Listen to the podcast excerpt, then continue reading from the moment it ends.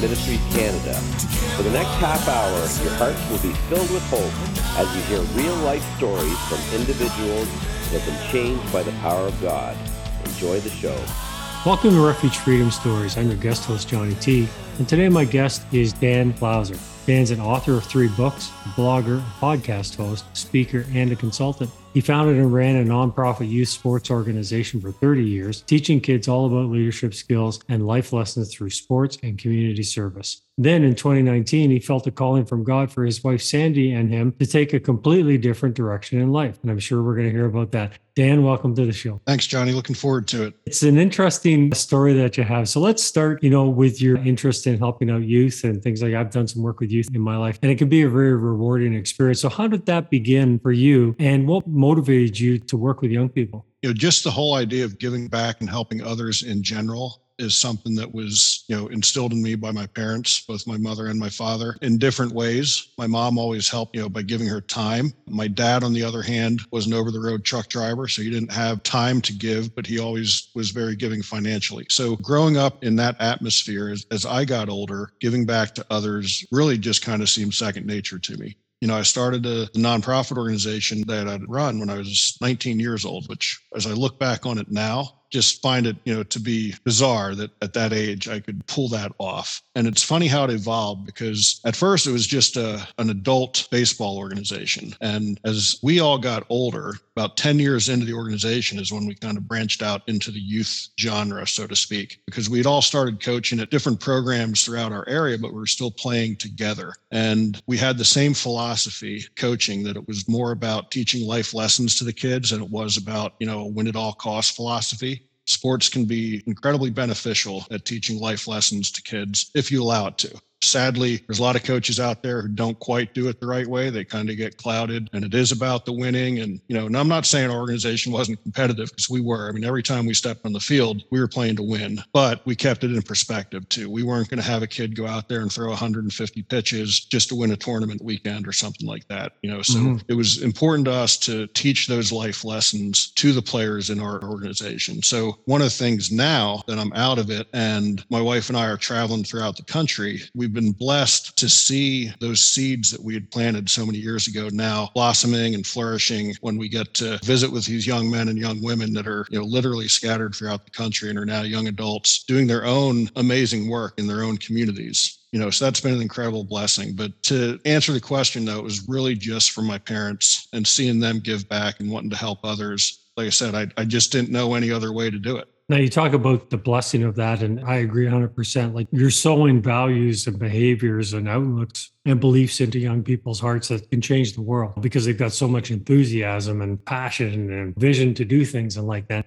So I know that you had an interesting mother and that she was very mobile, if you want to call it that, in the way she lived her life, traveling around and going to different festivals and so on. So, how did that impact your outlook on life? You know, it's funny. I always loved her story and I always loved telling people her story because, again, you know, her, her giving just continued throughout her entire life. You know, as part of her travels, she was always volunteering. You know, she volunteered at uh, Ground Zero after 9 11. She volunteered with many different hurricane relief efforts in Florida where she had lived but I don't know that I really understood the concept of why, you know, she was mobile. You know, I mean, what, what she did in the 1967 Plymouth Valiant, where she took the back seat out of it, put a sheet of plywood in there and a mattress, and turned it into a quasi RV. And, you know, in the mid 80s, for a woman in her mid 40s to be traveling solo across the country was pretty incredible. At that point, my mom and dad were divorced. So I was living in Pennsylvania with my dad, and I did a little leg of one of her trips with her from Pennsylvania to Florida between my junior junior and senior year of high school. But it never really, really resonated with me as far as why she did it until 2019. I'd actually taken two solo road trips myself one was from Pennsylvania to Dallas, Texas. And on, on the way back, I went from Dallas to Sulphur, Louisiana, where I went back to Pennsylvania few months later, I did the same thing to Orlando, Florida. And it was at that moment where I had kind of this aha moment where it was like, wow, I think I understand now why mom did what she did. because it was the first time in my life where I took a trip where I really enjoyed the journey. As an organization, we traveled a lot, but it was on buses with, you know, anywhere from one team of teenage baseball players to up to six or eight teams of, yeah. of teenage baseball players in tow. So there was never any time to enjoy the journey. It was always a very regimented schedule. And when I got back from both those trips, I was in the process of adding some chapters to my first book that I'd published, The Beauty of a Diamond Through the Eyes of a Coach. I'd, I'd originally published it in 2012. And then I kind of realized it wasn't quite finished. So I was in the process of adding chapters, but I didn't really have a lot of time to write with the amount of work I was putting in for the organization. We ran a sports complex. So in the summer, for me to work 90 hours a week was not unheard of. And in the winter, you know, it would get cut back to maybe 60 or 65 hours a week, but mm-hmm. still didn't leave a whole lot of time to write. Right. But when I got back from those two trips, I'd written like I hadn't written in years probably knocking out, you know, three, four, five chapters in what seemed like no time. And it was also at that time where I started hearing this, you know, this voice from God really, you know, saying, it's time to move on. It's time to start a new chapter. And at first, I was not open to that idea because I had started this organization again as a young man. And at this point in my life, you know, literally 60% of my life on earth was, you know, dedicated to this organization and it was my baby and I didn't want to hear it. And I fought it, but it kept there. It was still, you know, ringing in my ear. You know, it's time for a new chapter. Time to, you know, you did your work here. It's time to move on. And I just, I couldn't fathom at that point in my life doing anything else. And it was like God saying to me, you know, done enough here. It's now time, you know, to use your other talents, to use your words, to use your writing skills to reach more people. And again, I mean, we were doing great work, the organization. We were literally changing kids' lives and just the way I was writing and the way I was inspired to write after you know those two trips, it, it was kind of the selling point. Then it's like, okay, Lord, you know, if if this is it, if this if this is the inspiration to be on the road in this new chapter, you know, okay, we'll we'll do it. I then had to convince my wife, who you know thought I'd completely lost my mind when I initially told her that I thought we should sell our house and all of our stuff and buy an RV and travel around the country, similar to what my mother did. And, you know, again, she was like, you know, hey, that was a great story for your mom, but that was her story. That's that's not our story. It's interesting that you talk about that because I was reading in the Psalms just the other day and Psalm 32 verse 8 and 9 it says and this is the Passion translation. And tell me if this doesn't resonate with you. I hear the Lord saying, I will stay close to you, instructing and guiding you along the pathway for your life. I will advise you along the way and lead you forth with my eyes as your guide. So don't make it difficult. Don't be stubborn when I take you where you've not been before. Don't make me tug you and pull you along. Just come with me.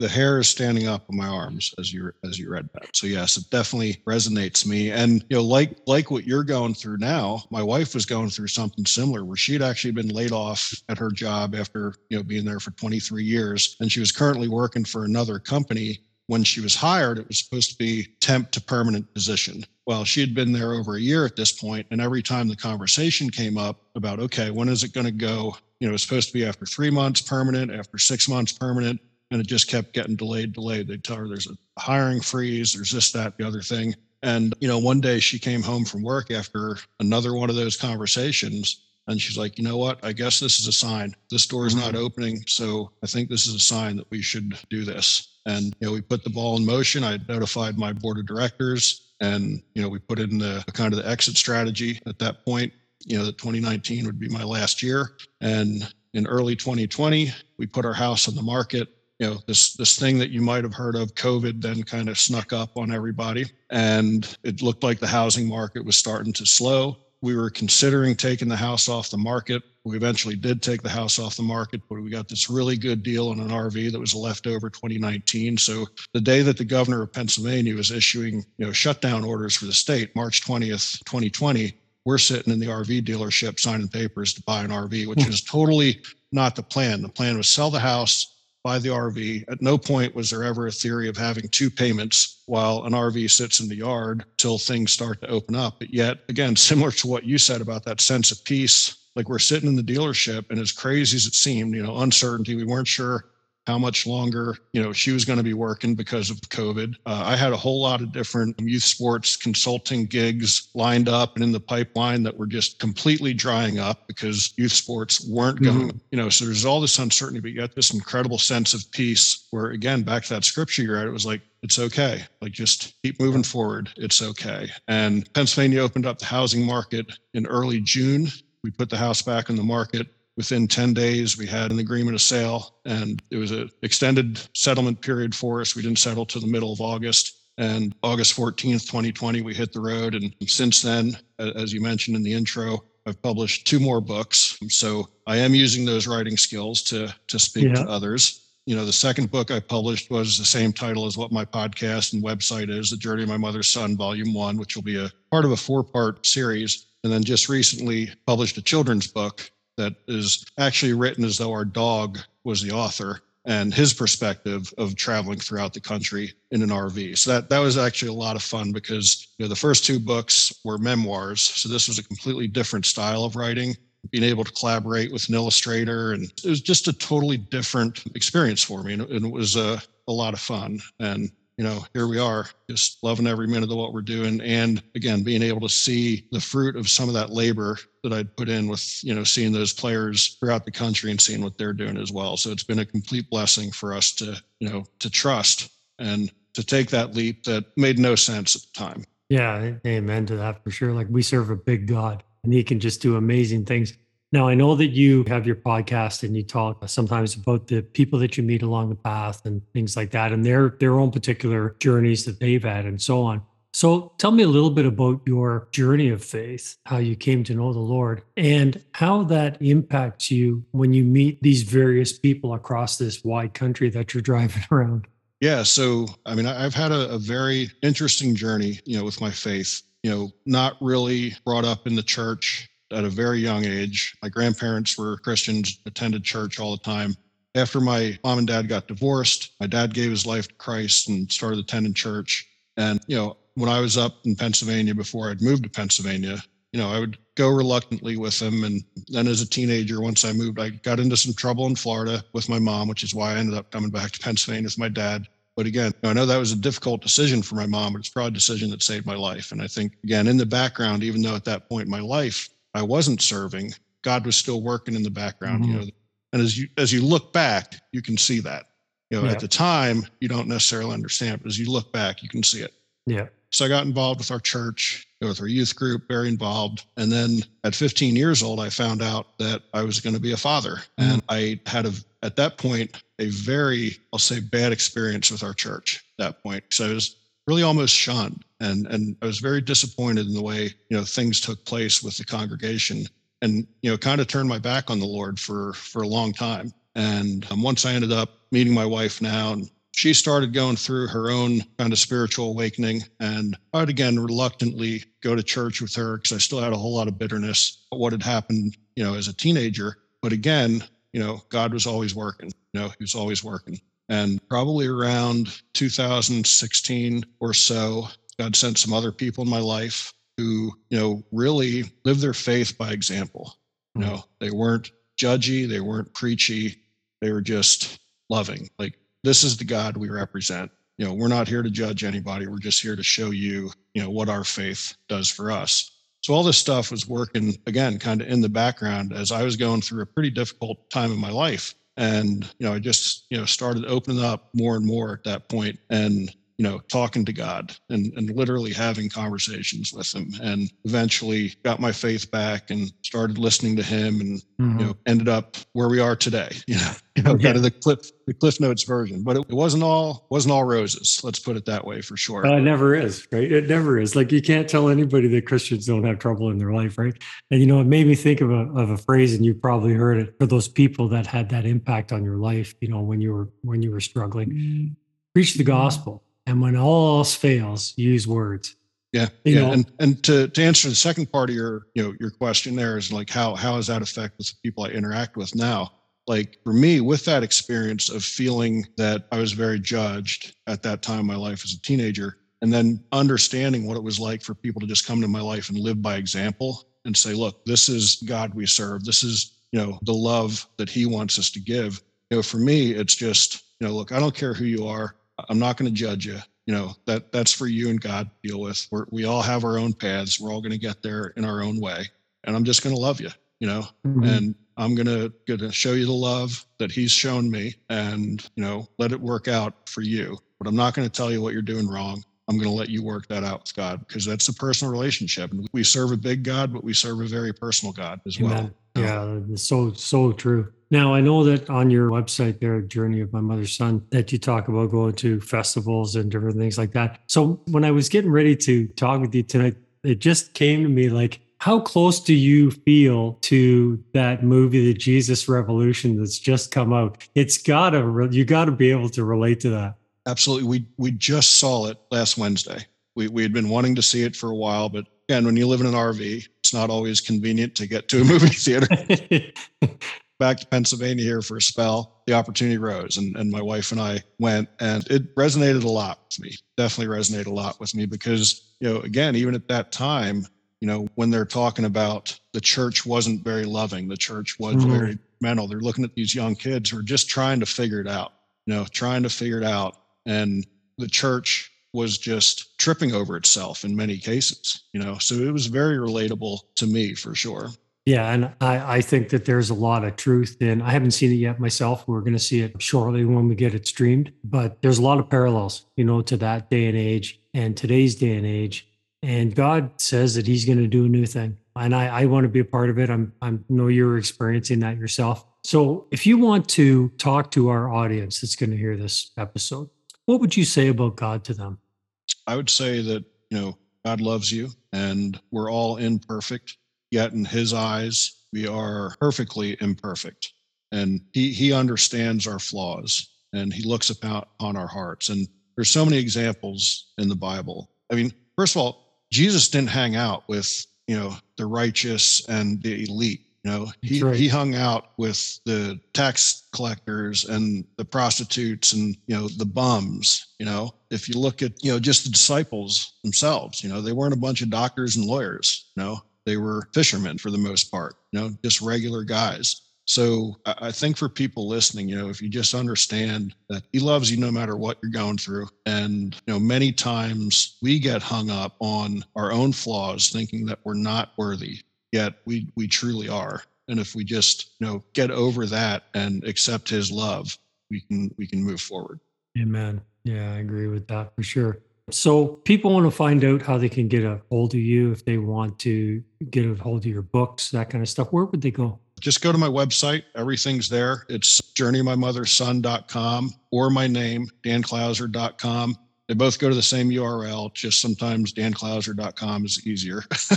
and uh, everything's there. Links to my podcast, um, links to my books, links to all my social media outlets, you know, speaking engagements, basically everything you, you need to know can be found on the website. So, you know, journeymymotherson.com. And I love to hear from people. You know, I love when people reach out and, you know, talk about when they heard me on a podcast or, you know, from a blog that I written or chapter in one of my books or something like that. So, you know, please feel free to shoot me an email. Um, I love hearing from people. Awesome. Well, that's great. Thanks so much for being on the show today. It's been a really uh, uplifting conversation just to talk about the reality of God interacting with people no matter where they are in their walk in life. You know, He is that personal, as you said. So, God bless you for being here. God bless you on your journeys. And hopefully, we can get you back sometime in the future and talk about more great stuff absolutely. And uh, when we get up to Canada, we'll uh, we'll look you up. Sure. Absolutely. Yeah, definitely. I'll give you some info for that. Hey, God bless you so much. Take care. Thank you.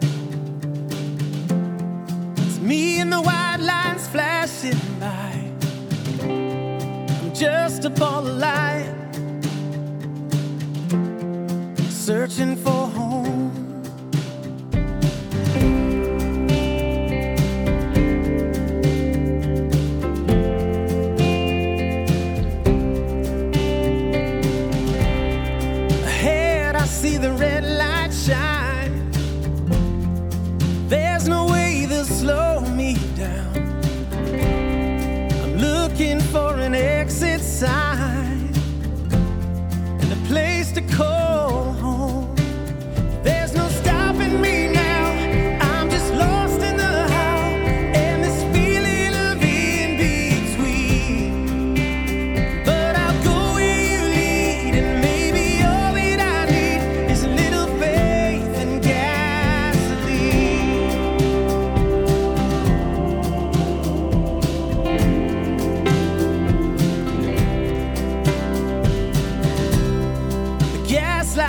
And bright.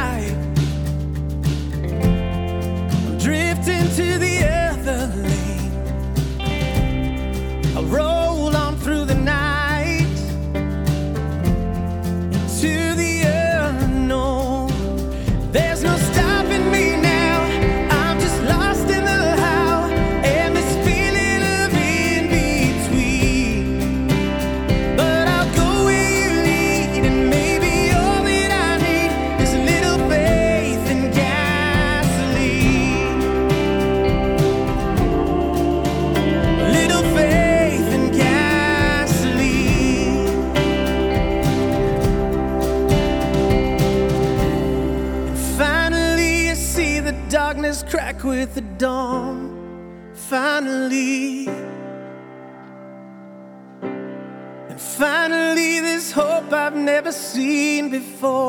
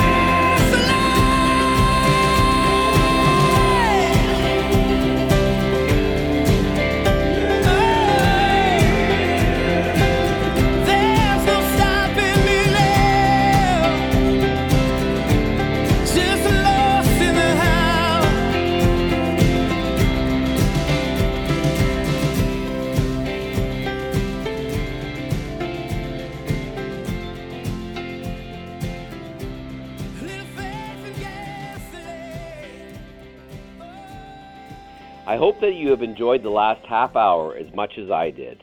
Thank you again to Refuge Ministries Canada for hosting the show. So until next Friday, may God richly bless you with peace, love, and happiness. We at Refuge Ministries are so blessed by the success of Refuge Freedom Stories and podcasts. In addition, we focus on youth prison ministry, release kits, and many other diverse outreaches to the needs of our community. As a nonprofit, there are many costs involved, however, and we are asking for your support. Financial gifts can be made via our website at www.refugeministriescanada.com or by calling 519 701 0108. Your giving makes this work possible, and we thank you in advance for your support. That's 519 701 0108. God bless you.